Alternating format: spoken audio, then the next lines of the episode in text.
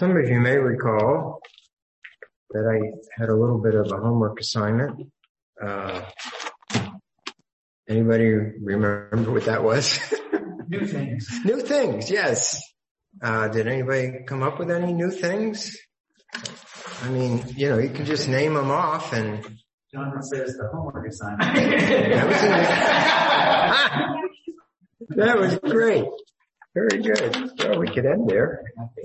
Um, I have a list here of verses that have the word new in them and specifically in regards to things concerning the believer, um, kind of follows up on Brother Timothy's uh, excellent exposition of Psalm 71, I believe it was, the old folk song. I got to Psalm 98 just before you gave that homework assignment. So what came to my mind was, we'll sing unto the Lord a new song. Yes. And that's mentioned actually, I think about six or seven times just in the Psalms. And, and of course, uh, several uh, notable times in the book of Revelation. Yes, very good. Well, anyway, because my challenge is to try to finish on time here, I'll let you off easy and I will just, uh, go through a few of these things to refresh our recollection. My, my, uh, kind of umbrella thought, so to speak, the thing that, you know, you're supposed to have one point that you're supposed to make that people will take from this. And so as I was thinking of the concept of newness, I was thinking of the concept of that we have a perpetual newness, which is a concept that would be foreign to the natural way of thinking. But uh, we'll explain that a little bit further as we get along here. But uh, you know, we all appreciate new things. You know, people like going out and getting new things. A new car is a big deal.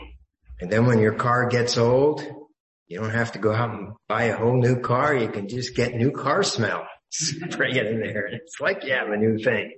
Uh, you know, we like stuff that, you know, new clothes, you know, fresh, new, clean and pristine things. Uh, and so, uh, it is of some, uh, overwhelming, uh, idea here in scripture that, uh, God is a God of not only creation, but new creation and, uh, not of things that grow old, but of things that remain new. So for instance, just looking in the New Testament and, uh, we have the concept, of course, of the new covenant, Matthew 26, 28, for this is my blood of the new covenant, which is shed for many for the remission of sins. Uh, the Lord was noted of, as having a new uh, doctrine because he taught by like he taught of one having authority. Uh, of course, he gave a new commandment that we love one another as he has loved us. Uh, we're called a new lump in 1 Corinthians 5, 7. Uh, or to purge out the old leaven that we may be a new lump since you are unleavened. Uh, we have, of course, the concept of our being a new creation. 2 Corinthians 5:17. Therefore, if anyone is in Christ, he is a new creation.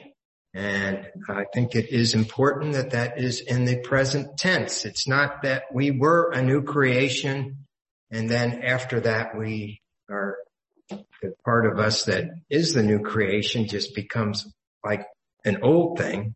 No, we, we are a new creation.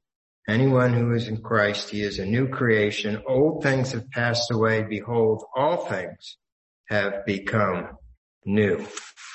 That concept is also given in Galatians 6.15.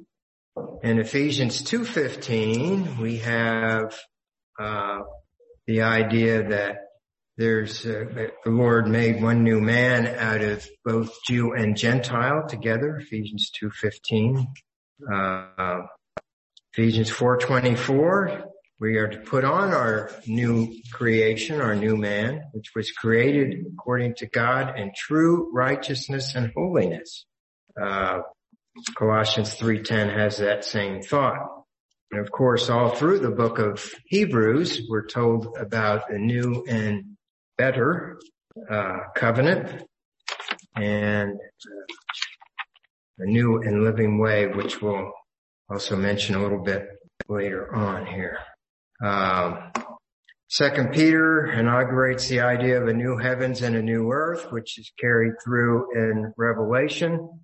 Revelation, we're told that uh, we'll be given a new name, and God will also have a new name that uh, no one knows but Himself. And of course, as Timothy mentioned, we have uh, a new song, and not only a new heaven and a new earth, but a new Jerusalem is uh, part of the uh, God's plan for the ages. And uh, in the last recorded words of God the Father, he says, "Behold, I make all things new." So uh, I know this is not a new concept to you, of course, but anyway, one thing that is not new is the fact that I have to do this. So we have a new parent. We're children of God. We have a new position. We're seated with Christ. We have new practices, uh, bearing each other's burdens as well as our own. We have new principles. Again, that we love one another as Christ loved us. We have a new privilege that we can boldly approach the throne of grace. We have a, a new power, as Ephesians mentions in chapter one, that same power that rose Christ from the dead. And we are a new people. No more divisions, but one new people in Christ. And of course we have new possessions and inheritance, which is incorruptible, undefiled, and that does not fade away. So that goes along with the idea of perpetual newness. Um, so as we uh, go on in our Christian experience, you know, we think, well, okay, we were, you know, we've been made a new creation through the new birth, right? When we trusted Christ, we're born again. We have a new birth. And then, uh, you know, we grow in our faith. And so I think we kind of take into that the same concept that we have of our natural uh, birth and growth. But au contraire, mon ami, as some guy would say. Uh, it doesn't work that way because we remain a new creation. There is an Old Testament picture of this kind of idea that occurred in the wilderness. Anybody have an idea what that might be? Something that did not grow old. The what? Yes, right. Deuteronomy, very good. Deuteronomy uh, I wrote that down. 29.5, I believe it is. Moses is recounting their journey through the wilderness and he makes mention of the fact that their sandals never wore out or their clothes. And of course they were given new manna every, every day except the Sabbath. And, uh, so there's this, there, there is this concept that is, uh, I think just somewhat overwhelming when you think about the fact that our new person, our new man, uh, does not grow old, uh, doesn't age, doesn't become, you know, at, at, oh, I know, there was a verse that I needed to point out because this is, this is key here. Uh, Second Corinthians 4.16. Uh, we ought to at least look at one verse as we do this. Uh, beautiful verse here where Paul says, therefore we do not lose heart, even though our outward man is perishing, yet the inward man is being renewed day by day. Um, and I think at, at kind of noticing this and as my natural person gets uh, a little bit older and you start to feel the frailties of our frame, uh, I think we appreciate more and more the fact that our new man, our inner man, our inner person does not have uh, that destiny that uh, each of us in in terms of our natural person or outward or old man old person is you know we're eventually going to uh, if the lord doesn't come and rescue us from this we will uh, eventually fail and have physical difficulties. Some last longer than others, but it's the fate common since the fall to each one of us. And so, uh, uh, I think that's really the big thing that I have for us. Let me just see the Old Testament. Uh, I did want to mention this that uh, as we think about our new, our inward man being renewed day by day, that we are uh, perpetually new in our person.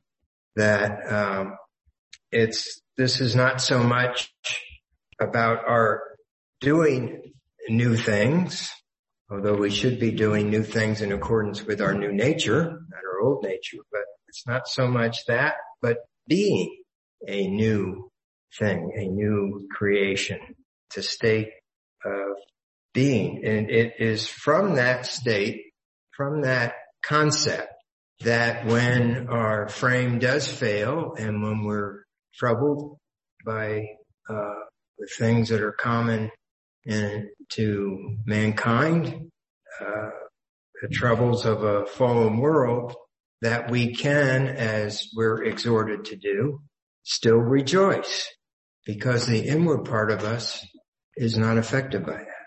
We are being renewed. We are in, in a sense new every day. Uh, when God created the world, he created days and that's a good thing that he did when you think about it because uh, it, every day can be a new start for us if we do let the old man uh, have his way from time to time. And we can appreciate the fact that as Jeremiah expressed in his lament that God's mercies are new every morning and great is his faithfulness. So as we are going to be going to prayer now, as I mentioned there, one of the new things that we have in Christ is a new and living way to approach God. Uh, that it's a living way is extremely important, of course. It's the way of life. Christ gives us life and life eternal. But the fact that it's also a new way is important. So it's new in the sense of Hebrews saying, well, it's not like the old way, the old Jewish way of approaching God where you had to come with sacrifices and through a priest and all that. But we should also think about it as we go to uh, approach our awesome God, that it's new in the sense of not being uh, habit, not being old, not being stale. It's a new and living approach that we have to him. So with that, I will turn it over back over to Brother Timothy for the prayer request. Thank you.